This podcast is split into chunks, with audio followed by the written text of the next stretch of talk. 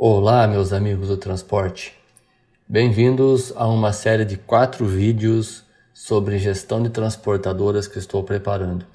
Meu nome é Valdir Cavicchioli, sou consultor de transportes. Estou nesse negócio há mais de 30 anos. Eu quero abordar quatro pontos sensíveis numa transportadora. Quatro pontos que fazem diferença no resultado, fazem toda a diferença. O primeiro ponto são os fretes, o segundo ponto é frota e agregados. O terceiro, planejamento tributário. E o quarto, pessoas.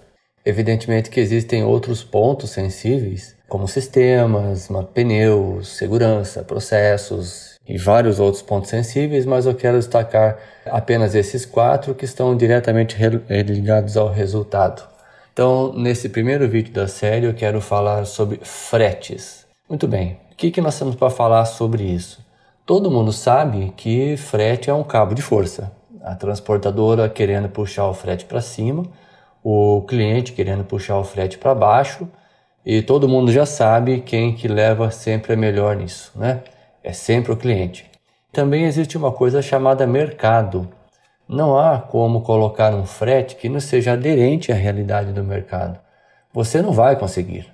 O cliente tem a prerrogativa de passar a carga para o transportador, a não ser que seja um segmento bem específico, um segmento nichado, que exista um contrato, embora nem sempre o contrato seja uma garantia. Eu já vi casos de cliente que colocou um aviso prévio no meio do contrato e foi para o mercado. Então, qual é a saída? Não há uma solução mágica, não há um argumento pelo qual o cliente concorda em pagar mais para uma transportadora. Você pode falar em segurança, nível de serviços, caminhões novos ou qualquer outra coisa. E ele quer tudo isso, claro, essa é a função dele, mas desde que os fretes estejam alinhados com o mercado. O que eu recomendo para você, meu amigo, é que você conheça exatamente qual é o seu custo na hora de calcular o seu frete. Então, como é que funciona?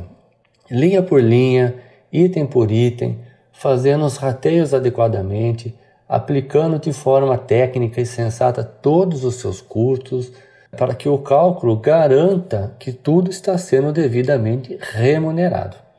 Eu observo exemplos na, nas minhas consultorias que nem sempre é assim.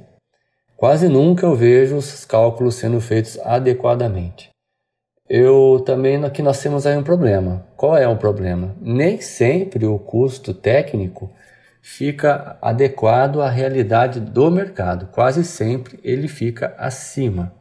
Contudo, quando você sabe exatamente qual é o seu custo, você poderá subir ou descer a régua da margem de lucro.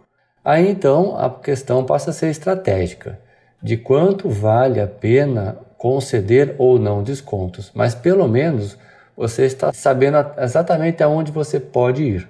Ninguém quer perder um cliente, é claro, né? mas é necessário saber qual é a margem que ele está remunerando você. E isso você faz através de uma estrutura inteligente na formação de seus fretes. Você tem que, portanto, ter uma estrutura robusta de formação, ter alguém que realmente entenda fazer esses cálculos para que na hora de você comparar os fretes da sua planilha técnica com os seus fretes atuais ou com o mercado, você tenha um parâmetro exato e saiba, como eu disse um pouco mais cedo, subir ou aumentar ou descer a régua, normalmente é descer a régua até o ponto que ainda lhe garante trabalhar. O que não pode é trabalhar com prejuízo, evidentemente.